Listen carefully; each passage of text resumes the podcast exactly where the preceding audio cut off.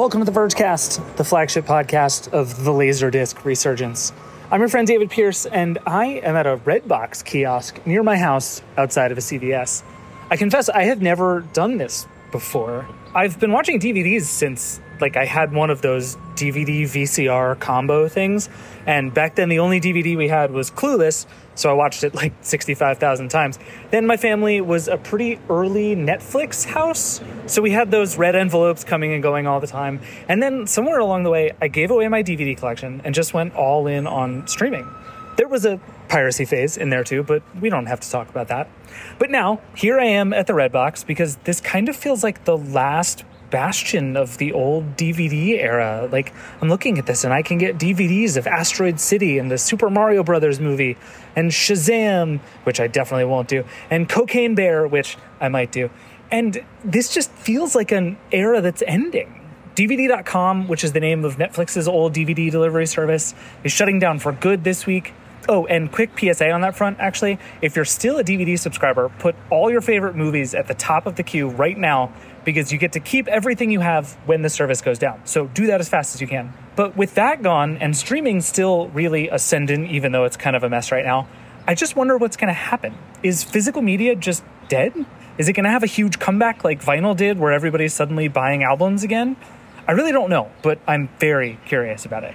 So, in the first part of the show today, I am actually going to talk to the person responsible for this kiosk I'm standing in front of. That's Bill Rouhana, the CEO of Chicken Soup for the Soul Entertainment, which now owns Redbox as of a year ago.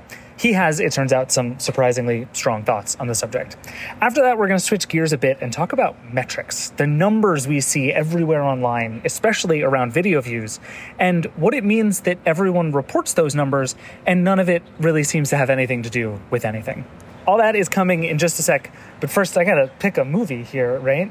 We've got a bunch of Spider-Mans, John Wick 3, Plane, which I don't think I knew was a movie until right this second. Oh, they have Dungeons and Dragons. Okay, Dungeons and Dragons, Honor Among Thieves, rent DVD, $2.25, or I can buy it for $3.99. I'm buying a DVD. Let's do this. All right, taking this home. Here we go. This is the Vergecast. See you in a sec.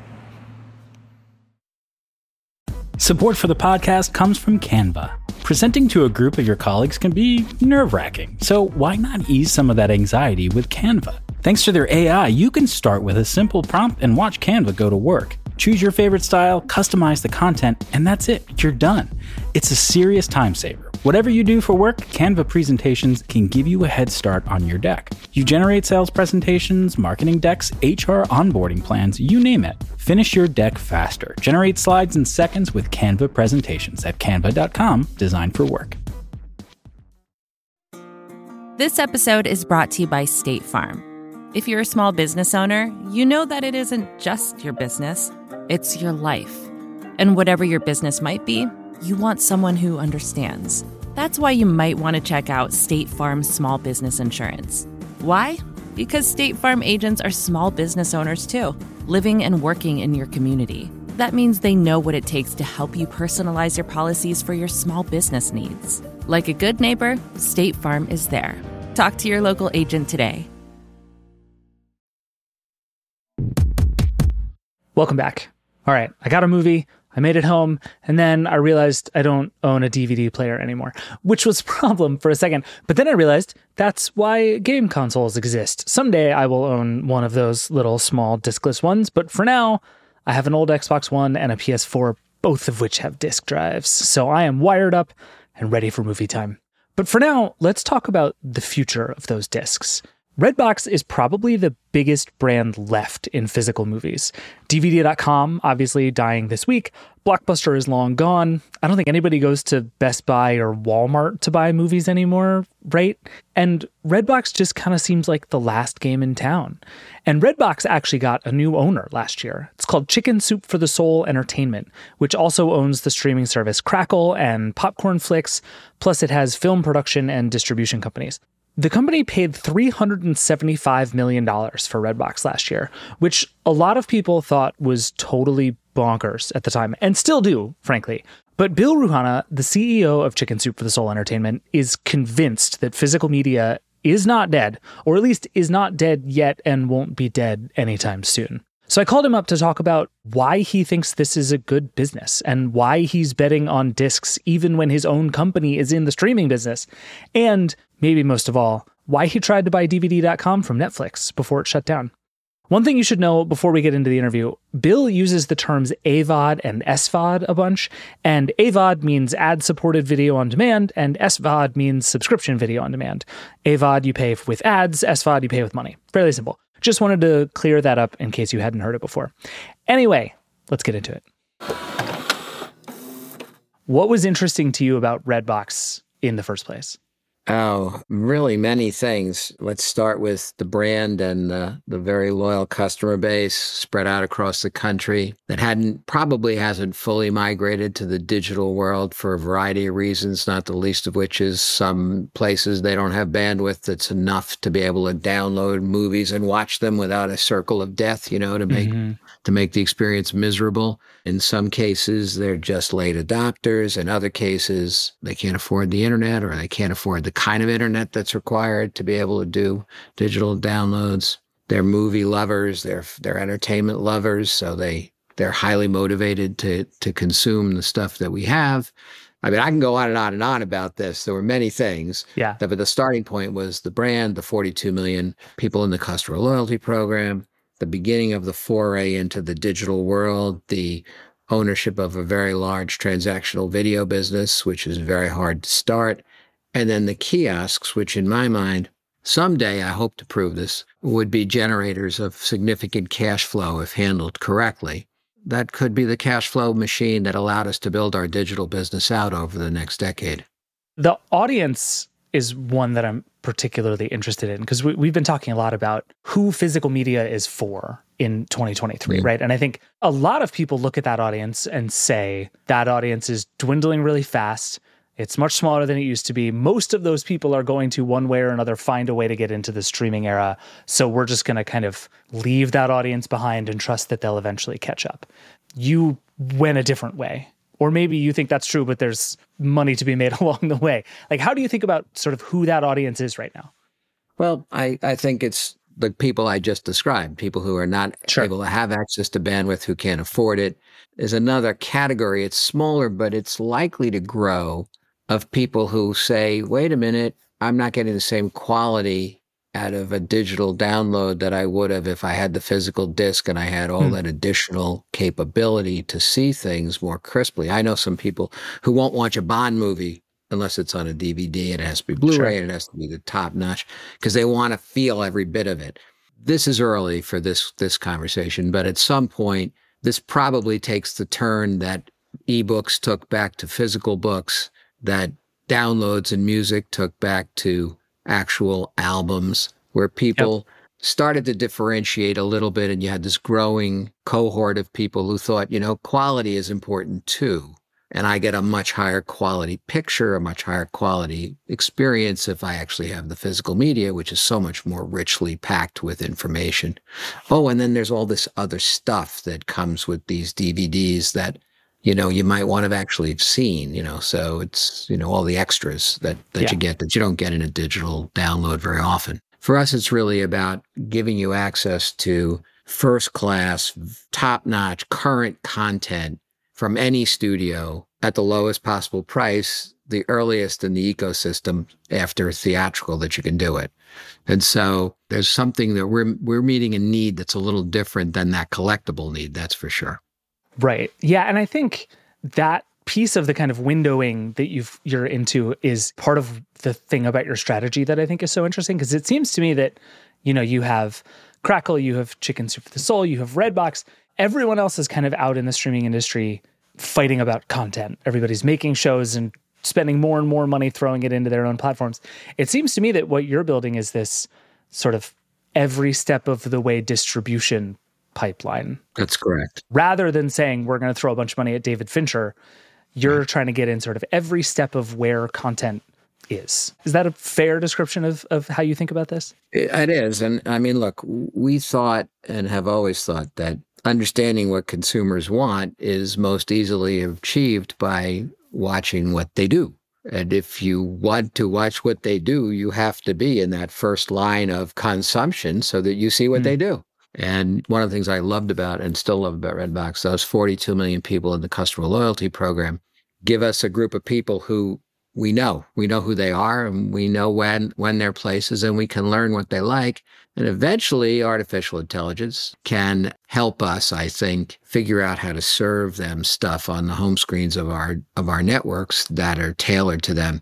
By the word, I will repeat the word eventually because we cannot do that today, nor can anyone else, no matter sure. what they call you. Yeah, yeah. Everybody's everybody's doing a lot of voodoo that I think doesn't add up to much in a lot of cases. No, not yet. So w- was that part of the thinking with Redbox that you can get this very early sense of what people like and what's yes. successful, and and that informs like what ends up on you know Crackle months or years later. Yes. So from one perspective, that's what it was about, and you know if you think about it, the kiosks, transactional video, the FAST business, the AVOD business, we have some subscription stuff, but it's not really our focus. I don't think that's a particularly good business right now. But having so many different places that people interact with us as they consume, it is very valuable. It is a, a great bit of information that other people don't have. And, and actually, other than Amazon, there really isn't another company with as many connecting points with consumers in the media space as us. We are a very unique beast and that's all intentional. That was really what I was looking for when I was, as I putting these pieces together. We haven't taken advantage of that yet, David. We haven't yet integrated all this stuff in a way that we sure. know how to smartly take advantage of what we can do. But we've certainly set the stage for that to happen so that because we have the early access all the way across a, a wide number of things. So that was the plan. There's a flip side to this too, by the way. If you're thinking about creating content, and you want to make sure that as you create it, you're doing it in the le- the least risky way. Having all this information about what is consumed in these various ways, like what works at the kiosks, what works in TVOD, what works in AVOD, what works on FAST, that informs your thinking about how you will commit to content creation. And a lot of times, because you're the first dollar in a lot of these places, you have superior economics to people who otherwise were creating content and would have to go through your system and you get a piece of their revenue. So if you believe, as I do, that ultimately content and distribution are irrevocably and completely tied to each other, it is the kind of ecosystem that allows you to actually lower your risk and create content over time and get the most money back from it. And it completely blows away the theory that an SVOD standing by itself is a good idea because it isn't. Mm-hmm. And everybody's now figured that out. We've we've done this. I've, I've been talking about this for since 2017 that the SVOD business was a disaster waiting to happen. Do you think physical media keeps being part of that equation over time? I mean, if you if you play yeah. it out a ways, more people have broadband. The windowing system maybe changes so that there are fewer ways to get stuff, but it's still kind of you, you, get the twenty dollar downloads instead of the DVD rentals and stuff like that.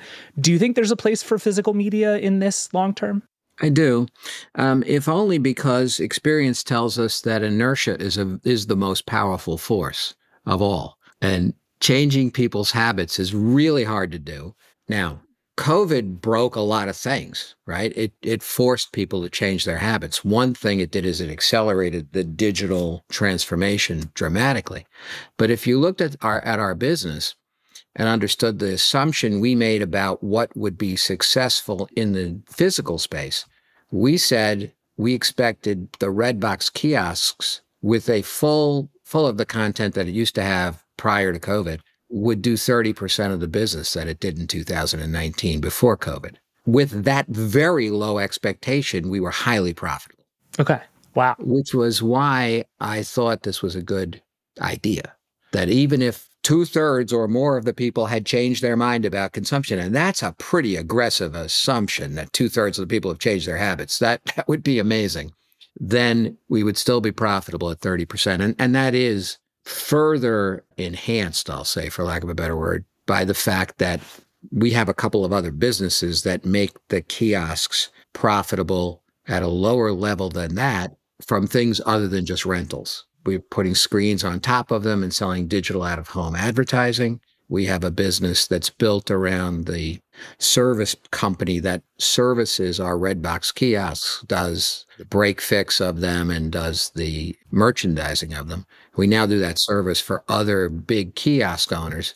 And every time we add one of those customers, we bring our costs down to service our own kiosks to the point that I think by the end of next year, we'll be close to zero net cost to actually run our own kiosks from a servicing point of view. And that changes the business entirely. So if you took a one dimensional view of this question and said, hey, DVDs are going to go away over the next 10 years, how are you going to handle this? I would say, okay, great. Let's start with the fact that I believe it's at least 10 years because of the way people's habits are. But let's also be smart and think about the ways we could make that less relevant to our success. Let's use these kiosks in more diversified ways. Let's bring down the cost through the service business. Let's figure out what the right price increases might be over the course of a decade to help make up for some of the lost, you know, customers. And when you look at it on, an, on that kind of amalgamated basis, you start to realize, hey, it's relevant that physical media is going away, but perhaps less relevant than people thought when we bought the company, which is why we are crazy, but not for the reasons people thought. that's fair. So if that's the timeline you're thinking about, do you think Netflix is nuts to shut down its DVD program now? I mean, if, if we're in a 10 year time horizon, they're really jumping the gun here.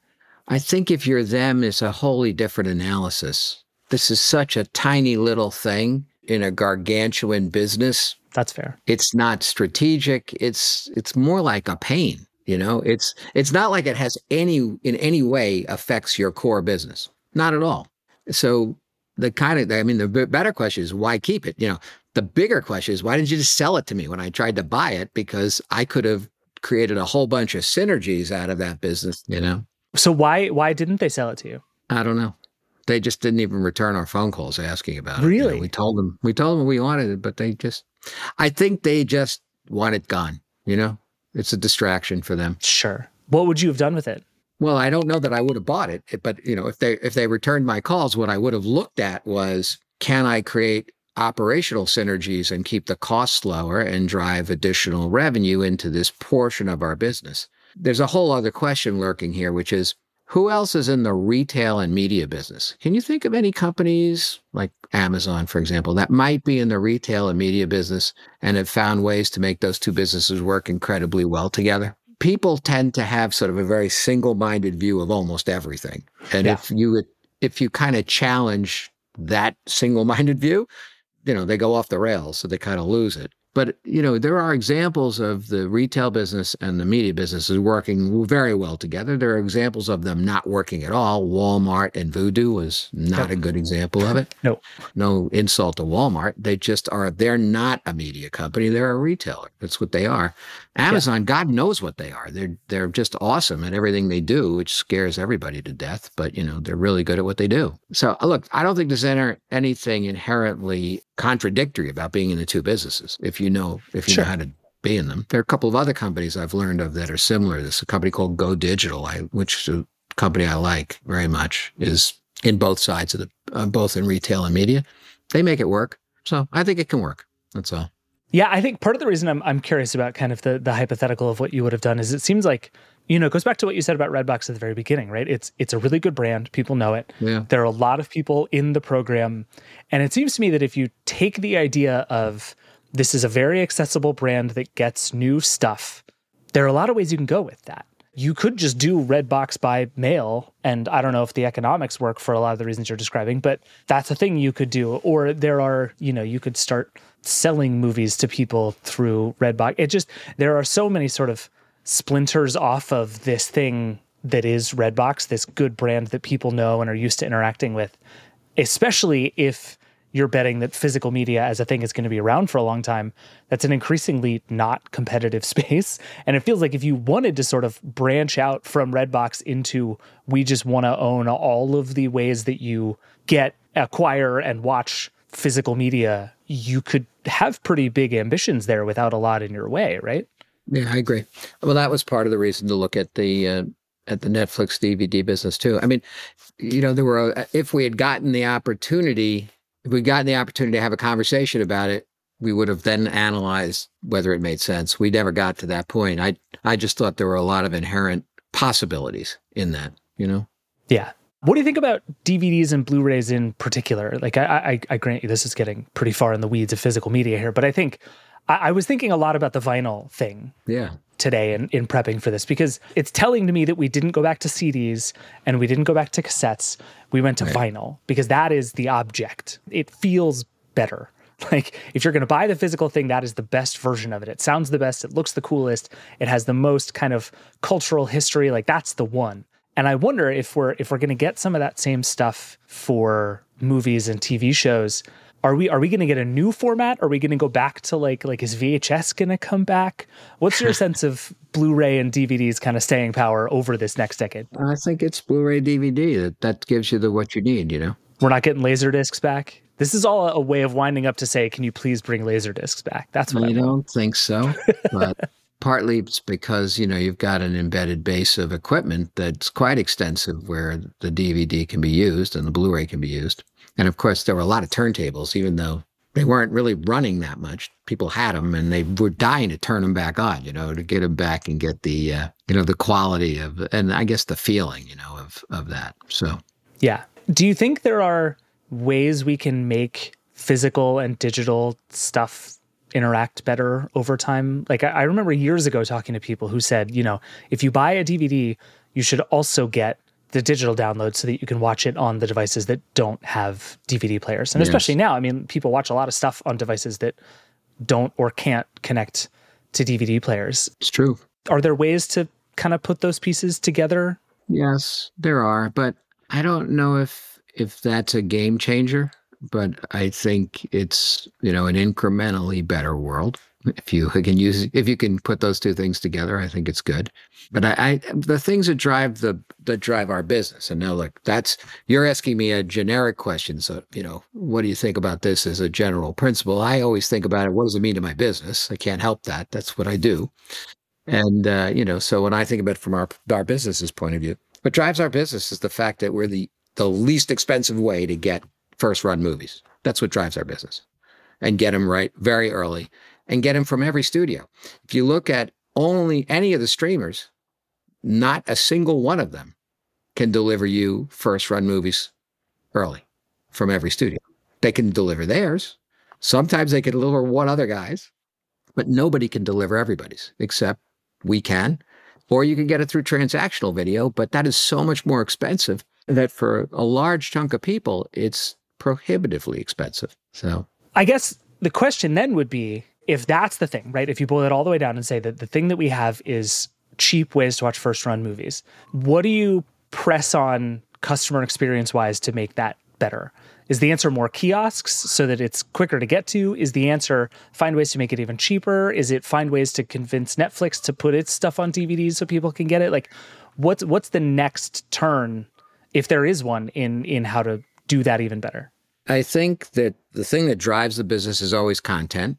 Sure. And making and getting the most content as quickly as possible is the key. And here's where the window word, which you've used a few times already and I've ignored, um, becomes an important word. Sure. You know, because getting an organized window strategy from the studios so that consumers know what to expect would be a very good thing for everybody. You want to make this experience better? make it clear to people when they can expect to see these things. I mean, right now, the media business has destroyed itself between taking television and breaking it into 5,000 pieces and making it impossible for people to figure out where to watch things and, and going through layer after layer of search to try and find stuff. Between that and the fact that the windowing strategy of the various studios are completely they look ad hoc to me. they don't look like strategies. They look like, you know, just, hey, let's see what happens, you know? that is not good for the consumer. We have not made life better for consumers in either of those ways. And good, solid, understandable windows, which are, you know, you don't have to be slavishly adherent to them, but which generally are followed, is a huge service to the consumer in terms of understanding when to expect to see something it's mind boggling to me that this is not returned faster. So the best thing I think we could do for consumers is come up with a windowing strategy that actually everybody abides by so that they know when to look for things. Otherwise, they're just kind of like wandering around going, I don't know, when does this come out? Why is Barbie out this week and Oppenheimer out this week? Why aren't they in the theaters at the same time? Why are they six weeks apart? I don't know. Universal and and Warner's. Okay, great. Do do you as a consumer care which studio made the movie you want to see? I don't think so. They, what you care about is when is it available and do you know how to find it? I no, I agree, and I actually love that example because I think the Barbenheimer thing was such a phenomenon that there are going to be a lot of people who want to get both of those movies and watch them in the same day, and that is going to be so stupidly difficult for so long. It is. It's really ridiculous. so silly. Yeah. Well, yeah. We've got Barbie coming to the kiosks within the next few weeks, which we're excited about. There you go. But Oppenheimer's not coming to the kiosks until November, or maybe even later. I don't even know at this point. You know, it doesn't make a ton of sense. It's it's not smart, but this is part of the COVID recovery of the media business, trying to come back to a new a new approach. With COVID having driven so much digital, you know, take up, it changed everybody's, you know, kind of focus in the media business to digital, digital, digital. And now, as we start to realize, well, wait a minute, it's really not that smart to only have one way to monetize your movie when you should, you could have seven, you know, or six or whatever it is. And, you, and one doesn't cannibalize the other. In fact, a lot of people like to watch it in all those different forms. It's adjusting to that and changing who's in charge in these studios is really, really taking the time. Because when you really get right down to it, this is just a fight between different parts of the same company as to when they're going to do things. How long are they going to put it in the theaters? Where's it going to go next? Is it TVOD? Is it, you know, you got a different guy who runs TVOD than a guy who runs the DVD business. Right. And they hate each other. Yeah. Right. And then there's another guy who's licensing this stuff. You know, this is like a free for all trying to figure out whose turn is it? You know, every studio is going to go through this in their own way.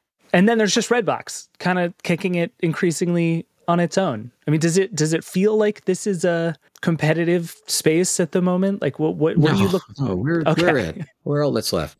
Do you think that's going to change anytime soon? If or if we get kind of a, a pushback towards some of the stuff you're talking about, are you going to get new competition? No, I don't think so because the physical presence that you have to create to be in our business is so vast. And we have 30,000 kiosks spread out across the entire United States. You've got leases with people. You've got to be able to service these things we're not going to have any real competition. What is interesting is the growth of kiosks in general in the country is is amazing to me. I mean, there's kiosks popping up all over the place. That's good for our service business because that's lots of customers for us there, and I think that's going to be one of our great businesses. All right, thank you. This was this was really great and really fun. I really appreciate you taking the time. It is my pleasure. Nice talking to you. We got to take a break, and then we're going to talk about numbers. Big ubiquitous, meaningless numbers. We'll be right back. Support for this podcast comes from Canva. They say Rome wasn't built in a day, but you know what you can get built in a day? Your creative deck. You can generate creative decks to use for all your important presentations with Canva. Thanks to their AI, you can start with a simple prompt and watch Canva go to work. You want a sales presentation for a tech company? Done. Create an employee onboarding plan? No problem. Just type it in and watch Canva work its magic. You'll have generated options in seconds. Choose your favorite style, customize the content, and you're done. It's a serious time saver at work, so whatever you do at your job, Canva presentations can give you a head start on your deck. You can generate sales presentations, marketing decks, HR onboarding plans, you name it. It's AI for every department. It's easy to learn, it's even easier to use. And because it's built in Canva presentations, you can stay focused on the task at hand with no app switching. Finish your deck faster. Generate slides in seconds with Canva presentations at canva.com, designed for work. This episode is brought to you by State Farm. You've heard it before. Like a good neighbor, State Farm is there. But it's more than just a tagline, because State Farm agents are small business owners themselves who live and work in your community. And if you're in the market for small business insurance, who better to work with than an agent who understands what it takes?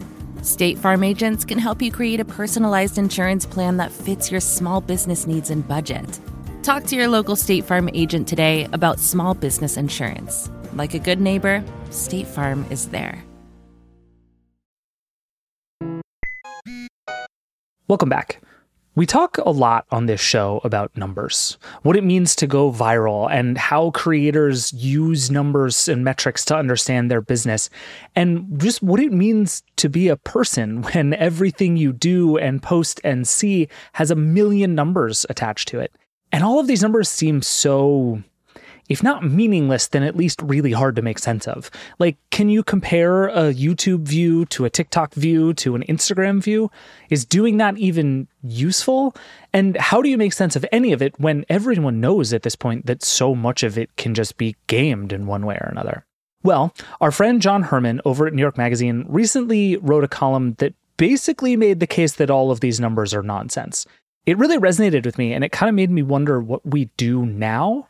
So I asked him to come on the show and talk about what it means that the internet is just swimming with numbers, most of which have nothing to do with anything. I also grabbed Alex Cranz because we can't talk streaming numbers without Alex Cranz. Let's get into it. John Herrman, welcome to the Vergecast. Thanks for having me. Alex is here too. Hi, Alex. What's up, David? John, can you just like sort of run down the thesis of your piece for somebody who hasn't read it? Like, why did you write about why Twitter views don't make any sense? I mean, I'll take any chance to write about weird metrics. I feel like this is this is like a trick that I use at like a few times a year for a decade now, where it's like, hey, there's a number out there that doesn't really make any sense. If you explain that number to people, everyone else will be like, oh wait, that's what that means. Nothing.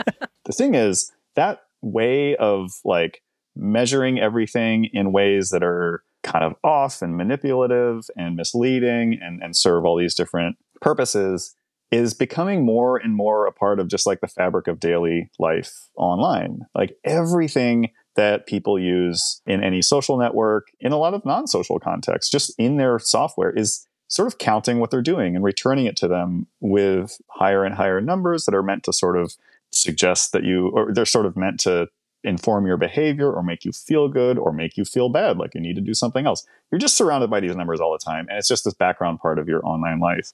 But as a lot of stories start these days, there was a ridiculous tweet and was it the Tucker Carlson thing? Yeah. Yeah. So okay. Donald Trump and Tucker Carlson kind of counter programmed the Republican primary debate with an interview on Tucker Carlson's show, which, if, if you haven't been following this, is now I guess you would say hosted on X. Like exclusively. Yeah, he's just blogging and posting it straight to straight to X. And the interview happens, the debate happens. The debate gets like 12, 13, 14 million views according to Nielsen, which is its own can of worms. Fox comes out and says like, yeah, I don't know, 15 million people watch this if you count the streaming and stuff like that. No one really cares.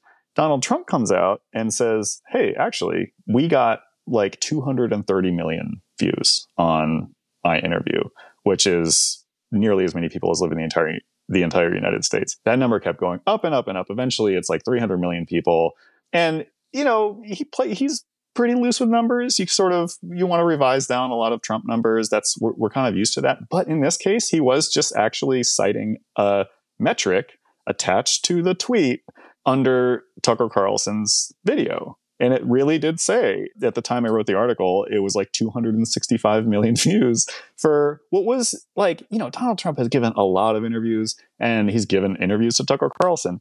This was like, I'm sure, very interesting to quite a few people in a variety of different ways. It is not something that everyone in the world or everyone, more than every voter in the United States would right. watch. This is like completely yeah. implausible. Everyone knows that's ridiculous. But it's not just, you know, kind of like a notoriously misleading public figure doing this. It is the platform saying that's what happened. Views, a word that we're supposed to interpret like in some sort of way. 265 million, a big number that you know exists exists in the world. So I don't know. You that doesn't make any sense. That's the kind of thing that you would expect to hear from like Taboola or Outbrain talking about how their Chumbox videos are performing. right. um, and instead, it is like being cited by the former president directly on still very influential social media platform. So right. just kind of walk, want to walk back from there. Like that can't be real. Of course it's not. Twitter internally tracks video views. And if you use the Twitter for Mac client, you can still see those views, which Elon Musk had removed. The real number of views on that was like 12 million or 15 million, about the same as the Republican debate Nielsen ratings, which again, a big number. However, that number is tracked after, I believe, two seconds of video playtime anywhere on the screen, which if you ask someone what it means to watch something, no one's going to on their in, unless they work in advertising or something no one's going to be like oh yeah well if you look at it for 2 seconds and then scroll past it you watched it. Like that's the opposite of watching it. However that is the twitter video metric. Somehow twitter is now measuring something that is like that, that is like 50 times less rigorous than that and telling everybody that that's how many people are seeing something. And you know it's funny it's silly it's a specific example it is also how the entire internet works right now. There are just these bullshit numbers absolutely everywhere. They're all bullshit in slightly different ways. They're all kind of like, you know, fundamentally bullshit in the same way, but they're all these like different stacks of invented measurements. They're frequently compared to each other. They're frequently touted for marketing. They're used to just sort of like contextualize conversations about something. I mean, is that true or are they mainly used to sell ads or like convince people to buy ads, right? Like like saying, "Oh yeah, we got 300 million views." Don't don't look into the numbers, but we got 300 million. You're going to get 300 million impressions if you advertise on this Tucker Carlson show. That's absolutely the logic of the like gradual number inflation, but I think what's weird about it now is that that sort of on its face absurd, but everyone just goes along with it. Number inflation is bleeding out of just, you know, the sales teams at websites and social platforms. It's now just like something that everyone talks about. And fandoms talk about metrics all the time. They try to manipulate metrics, even if the metrics are sort of fake to like get their people, you know, seen or in some cases paid more. You've got Elon Musk kind of making the case for his entire the existence of his entire platform and the relevance of his entire platform. Going on to like double down on this after a bunch of people pointed out that, yeah, this, for example, Trump tweet is kind of ridiculous. The other day, he was suggesting that 3 billion people a month see long tweets. like okay.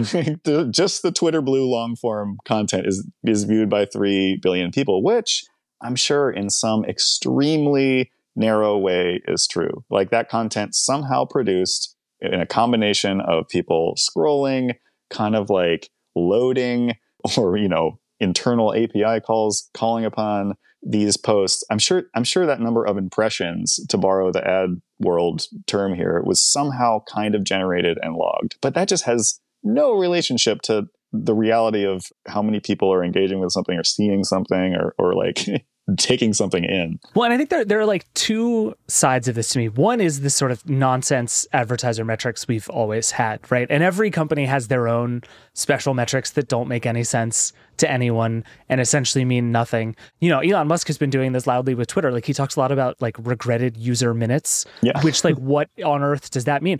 But that has nothing to do with sort of my life. It's just like a thing they say to seem big. And everybody has numbers that they want to make big or small when it's useful to make small. And that's all fine and good.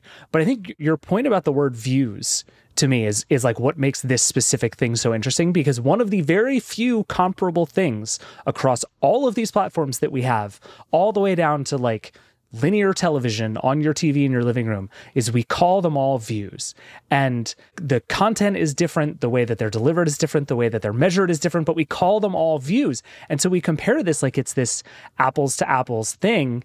And they just honestly have nothing to do with each other. Like what Netflix thinks is a view is so diametrically different than what YouTube thinks is a view and what TikTok thinks is a view and what Twitter thinks is a view that we're not talking about remotely the same thing, but because we use the same word, we like obsessively pit these things against each other all the time. And it's kind of weird because nowadays, you know, 30 years ago, these metrics were actually difficult to measure, right? Like right. you had to sit, you had to have a little box on your TV in your house. That was it. And maybe the cookies could sometimes get it. But nowadays, everybody is logging into these services. They're logging into YouTube. They're logging into Twitter. They're logging into Netflix. It is very, very easy to get actual super valuable, super like, get into the nitty gritty on these metrics. And they're still going for the broadest, most useless metrics they can announce. that's sort of like the central funny thing about this to me, which is that, uh, yeah, I guess we're talking on a 30 year time scale now, but if you think about, you know, linear TV or print publications, you had some data about how many people were seeing your things. You had like, you know, your circulation number or your subscription numbers, then you estimate your circulation numbers. You have the number of people in a certain market, you have all this stuff. But you don't have this direct access to like how people are interacting with your stuff. So the people making media had this need to like figure out what was going on. And so you end up with things like Nielsen, where people sit in their houses and log what they're doing and then you do some statistical work on that and come up with an estimate for how many people are watching things and then advertisers use that number and you um, you end up with like a flawed but transactable standard that, that people work with yeah at least it's like more or less apples to apples right i yeah. feel like everyone with nielsen always agreed like it's not perfect but it's at least sort of directly applicable from thing to thing and it's the close enough. Yeah but that, that world had all kinds of problems but the rise of like you know digital media brought along with it this promise that of course everything is going to be tracked down to the second. We're going to know so much about what people are doing. Um, anyone who's written online for a long time knows that like your publication knows how far people scroll in every article that you write and it's the numbers aren't good. Like you just sort of ignore that. You just pretend that people actually finish your articles but no one does like this yep. the in, amount of information that you can collect directly now is huge so people making media have incredible amounts of information. There's total audience surveillance. Nothing that you do or consume digitally is not tracked down to the, this like microscopic level. And yet we somehow collectively know less about what's going on. Everyone treats this information that they have as like a trade secret, which has the weird effect of making it basically useless. If it's like, all right, we're all going to agree on tracking standards, we're going to do this in a transparent way. If there was some totally alternate history where everyone is surveilling their audiences very closely, which is, you know, can of worms too, but then sharing and comparing and auditing that data in a transparent way, then you end up with like a very different kind of world where there is like there would just it would just change the media landscape a lot. People would know more about what people are doing and that would create all kinds of different incentives and demands and some would be worse and some would be better.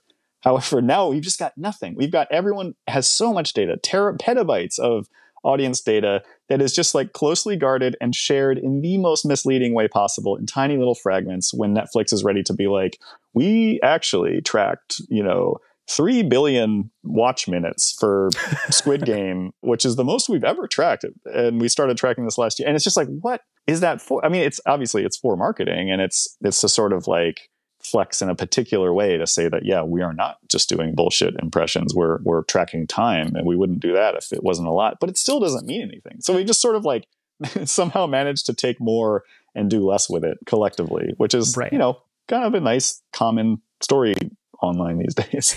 Why do you think they treat it like these trade secrets? Because I, I, totally agree. Is, is it because they think that you know the numbers used to be bigger? The the media was like a much more a smaller landscape. And so a show could have 20 million viewers. That was a really big deal. And now the biggest shows have like 10 million. And so they don't want to be like, oh, yeah, Wednesday is the biggest show on the platform right now.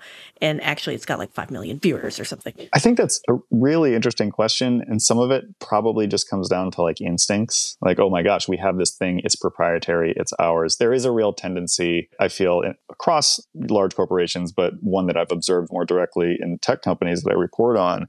To just sort of treat everything like a trade secret. Like you might as well and you end up with these interesting collective problems when you do that that show up further down the road. But also like you said with the streamers in particular they've got kind of a different problem from let's say facebook which is routinely racking up just absurdly high numbers whenever they attack a metric to something. Like oh 100 million people watched a, a viral video yesterday and the day before and the day before. That works for them. They can be like, yeah, that's amazing. Look at these big numbers. There, there's. Uh, it turns out there's 20 billion people in the world, and we found a bunch more of them, and they all use Facebook.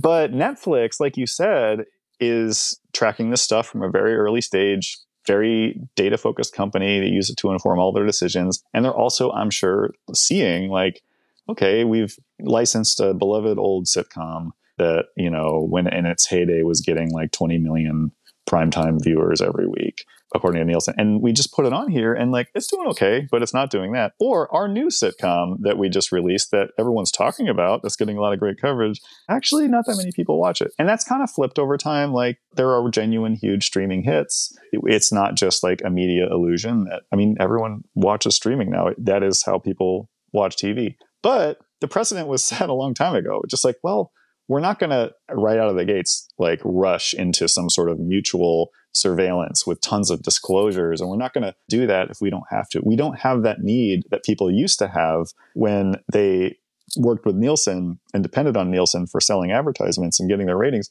to know how many people are watching our stuff. We know. We would love to know how many people watch other people's stuff, but you know, they have they have their ways of guessing. They're, they they seem fine with not knowing how many people are watching like this HBO Max reality show or whatever. Like Netflix is fine with that. Well, this is where we come back to my kind of like number nihilism. And like Cranz, you and I have talked about this a bunch, right? The the case against forcing all of these streaming companies in particular to share a lot of really understandable apples to apples numbers is that one thing it will do is make very obvious how many shows don't work right? And it's great for the people who are making shows that are bigger than you think. And it's actually bad for the people making shows that are worse than you think and not doing well. And it can, like, that stuff can have real effects on people's careers. And it is anyway, because like Netflix knows the shows that don't work and it cancels those shows. So that's obviously bad for people's careers. But like if it starts to be out there, like people used to be petrified of ratings every day because if if the rate the ratings decided your career. And part of me wonders whether what we need is better, more understandable metrics, or if part of what we need is like many, many, many fewer metrics and maybe this place we've come to where really nothing means anything if we all can acknowledge that nothing means anything, maybe we're actually in a better place. Well, I think the metrics don't mean anything, even for the companies themselves, because I, I can think of like at least two different shows in the last year who did successfully, were said to be successes on their networks, showed like, you know, were like one of them was in the top 10 for Netflix for the week it premiered. And then they immediately got canceled. They got canceled pretty quickly. One of them was A League of Their Own, which was like a very successful show for Amazon, but very expensive show for Amazon and not nearly the hit they had hoped it to be. And it had this long, slow cancellation death. That other one was Warrior Nun, which was like another show did seemingly did very well and then was canceled the same week it like premiered. And so it left all those fans who, you know, that was something John you mentioned. Fans are like, the most meticulous. They're they're better than Nielsen when it comes to yes. figuring out ratings. Like they are so good at figuring this stuff out. And they were just saying, well, numbers don't mean anything because you published all your numbers which say this, and we have all the stuff we tracked that says this, and you still went and did it. So what is numbers? And it came down to it was expensive and they didn't want to make it, right? Like they didn't want to do a third season because third season would increase the cost of the entire staff and the contract and everything that how right. Netflix does it. And that was the real reason. And it was like, okay, numbers are to blame. Well, this is something where I'm really kind of torn because I work in an industry where people watch your numbers at work and see how many people read what you do. And it matters. And, you know, it determines all kinds of things about your job and also your sense of like what you're doing and why. But there isn't a world where streaming companies aren't like collecting and using this data or rather data in general to like figure out what to do. And at streaming companies more than at you know social media companies which have to depend on really direct relationships between like viewership metrics and advertising and all this stuff but that's all very like very very direct at streaming companies viewership metrics and and their sort of internal ratings they serve as like a weird proxy a sensible proxy for success in a way if you're making tv but what they actually survive on mostly for now and i guess this is this is changing is subscription numbers. That's the actual metric that matters. And so Netflix is like, all right, well, we can't tell that precisely. This is their version of the old measurement problem. What is driving subscriptions? Like we have good ideas. We notice that people stick around after they watch this or they sign up and then watch that. Like they have some stuff.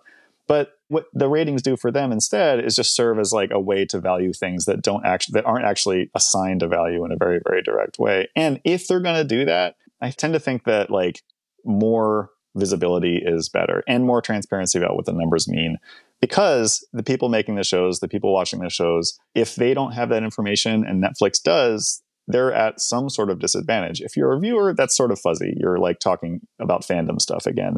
If you're creating shows, you have less leverage to like ask for more money, or you have less warning about when you're going to get canceled, or you are missing part of the story if your show does get canceled and you suspect that it was viewed by a lot of people, but maybe there's something else going on. Like it's just being withheld.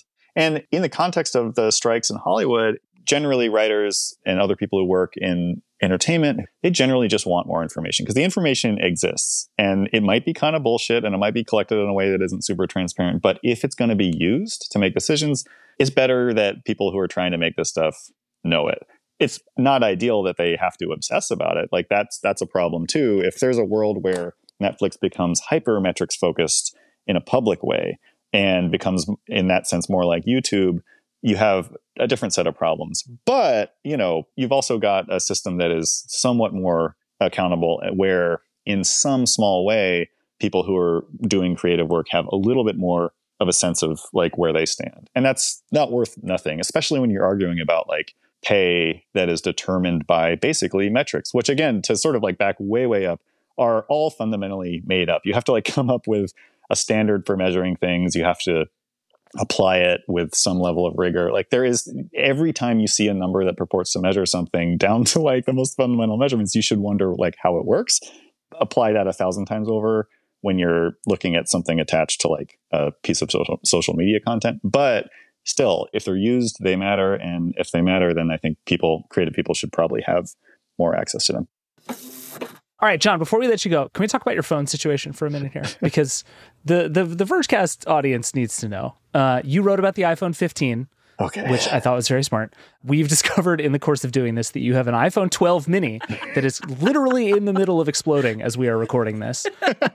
Tell us about your phone life and why you're getting a new phone this year. So listen, I've been a gadget blogger for coming up on 15 years here. I don't I don't really have an excuse, but I love the mini. It's small. It was never very good. Like the battery never lasted very long. All this. I have I have little beautiful children. I want to take pictures. They're not. It's not great. But I don't know. I, I stuck. I stuck it out. I, I didn't want to give up this little thing. It did overheat while we were recording. It's on an ice pack right now, we should say. Yeah, it could yeah, it's on a it's on a little pink ice pack from my daughter's lunchbox to kind of make it make it to the end of the episode here. It couldn't couldn't handle wireless charging and talking on a video at the same time. So in that sense, I am so excited about the iPhone 15. For work purposes, for the purposes of content creation, I've got numerous critiques and thoughts and and uh, complications about this. However, I can't wait to pre-order the phone. I don't care how big it is, as long as it doesn't become like dangerously hot while I attempt to do my job. I'll, I'll be I'll be happy. So you know, fair enough. All right, John, thank you so much for being on. This is really fun. Alex, thank you. We we all we're gonna need to do this again. The numbers are not gonna stop being weird, and you're gonna keep doing stuff we like. So keep coming back on, John. Anytime. Really a, a pleasure to join you. All right, we got to take one more break, and then we're going to get to the Vergecast hotline. We'll be right back.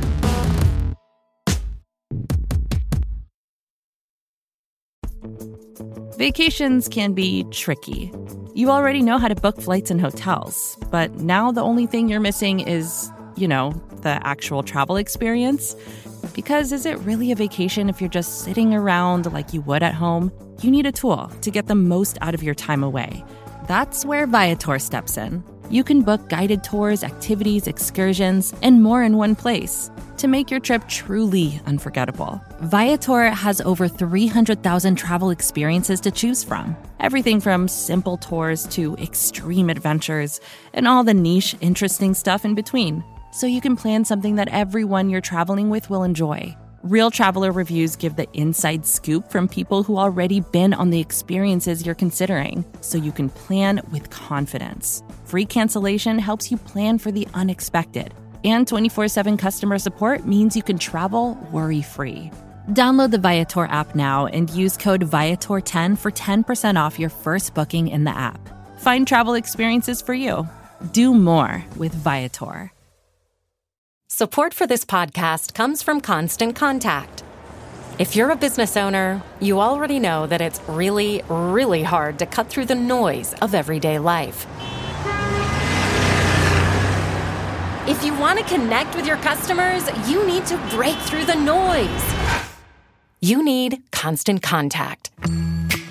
Constant Contact is a marketing platform that makes it easy to reach new audiences, grow your customer list, and connect over email, text, social media, and more. Whether you're a marketing guru or just learning the ropes, Constant Contact offers writing assistance tools and automation features that make it simple to say the right thing at the right time. So get going and start growing your business today with a free trial at constantcontact.com. Just go to constantcontact.com right now. Constant Contact, helping the small stand tall. ConstantContact.com.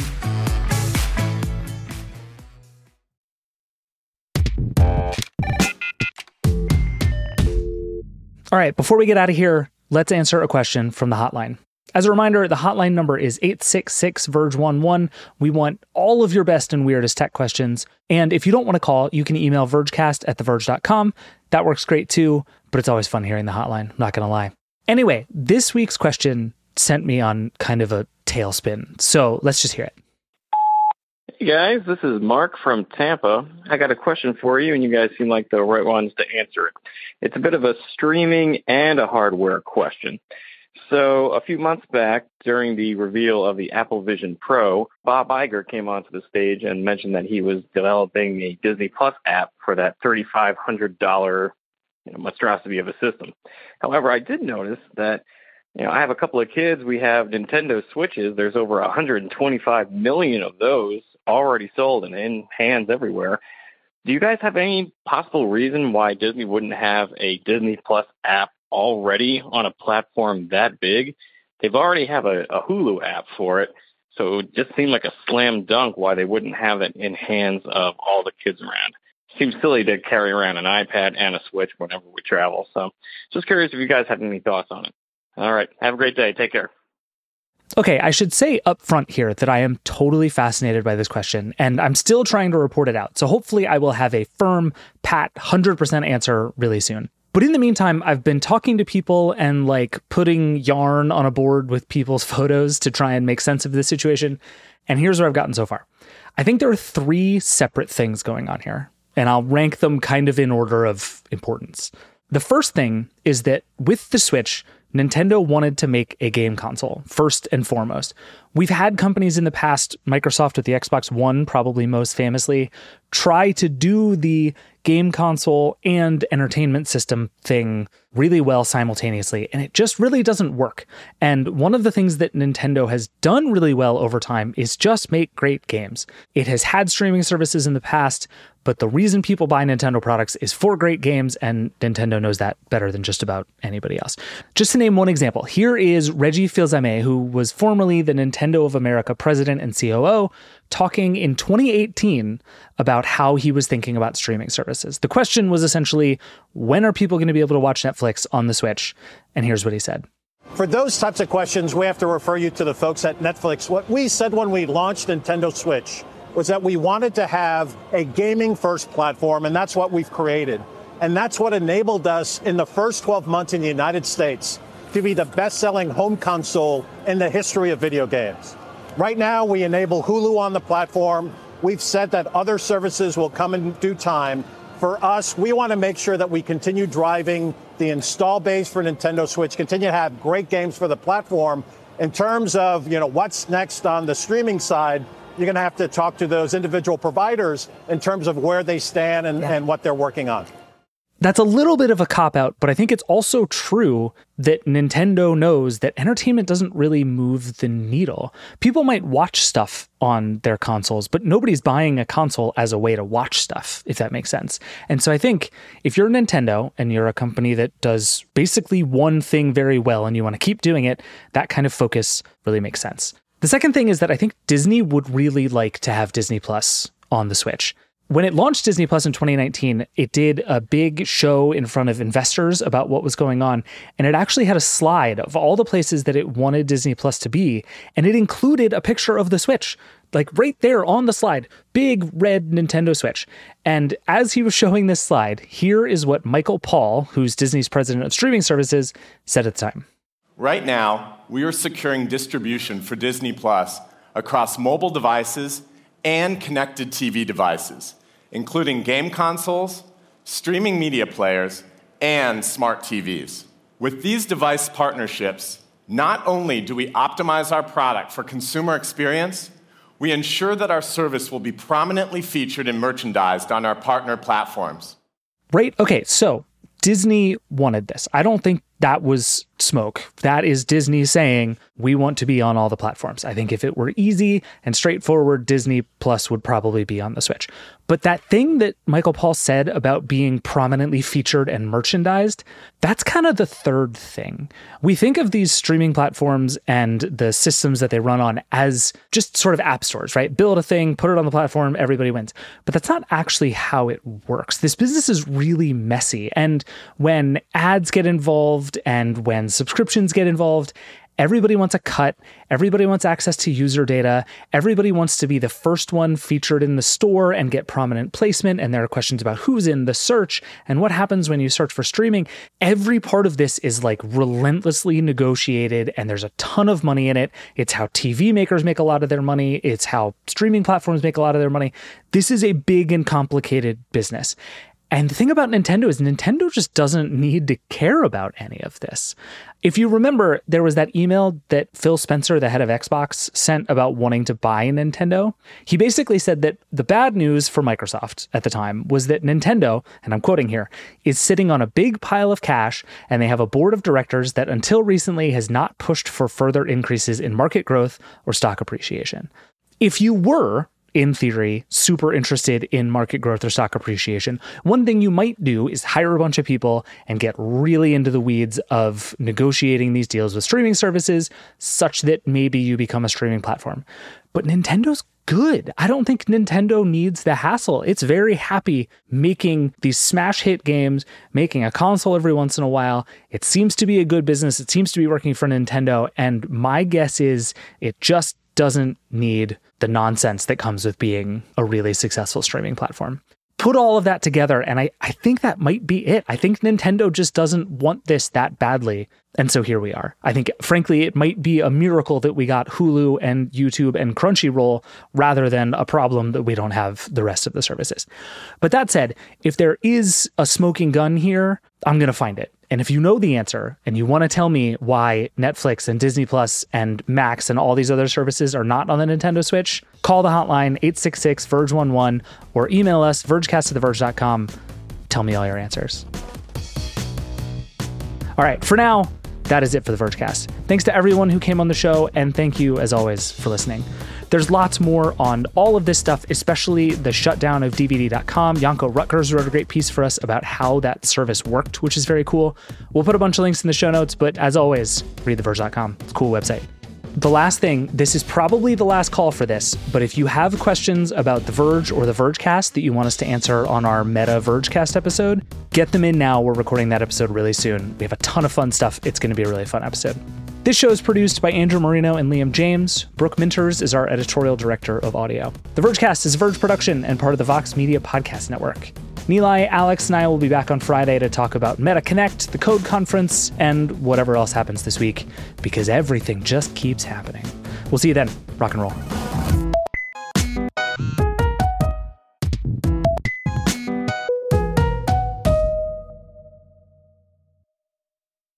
Thanks to Canva for their support. Canva wants to make your presentations come as easy as those thoughts that pass through your head.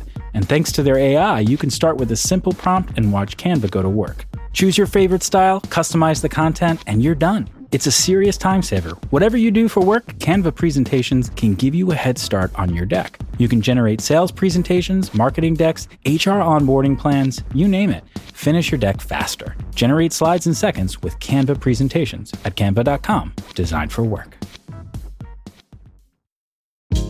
Hey, this is Scott Galloway, author, professor, entrepreneur, and most importantly, host of the Prop G podcast. We got a special series running on right now called The Future of Work, where I answer all your questions on surprise, the future of work. Questions including what are we missing when we work remotely, or how do we handle work life balance when a major opportunity comes knocking? From the provocative to the technical, we're offering insights you won't want to miss. So tune in to the future of work, a Prop G Pod special sponsored by Canva. You can find it on the Prop G Pod wherever you get your podcasts.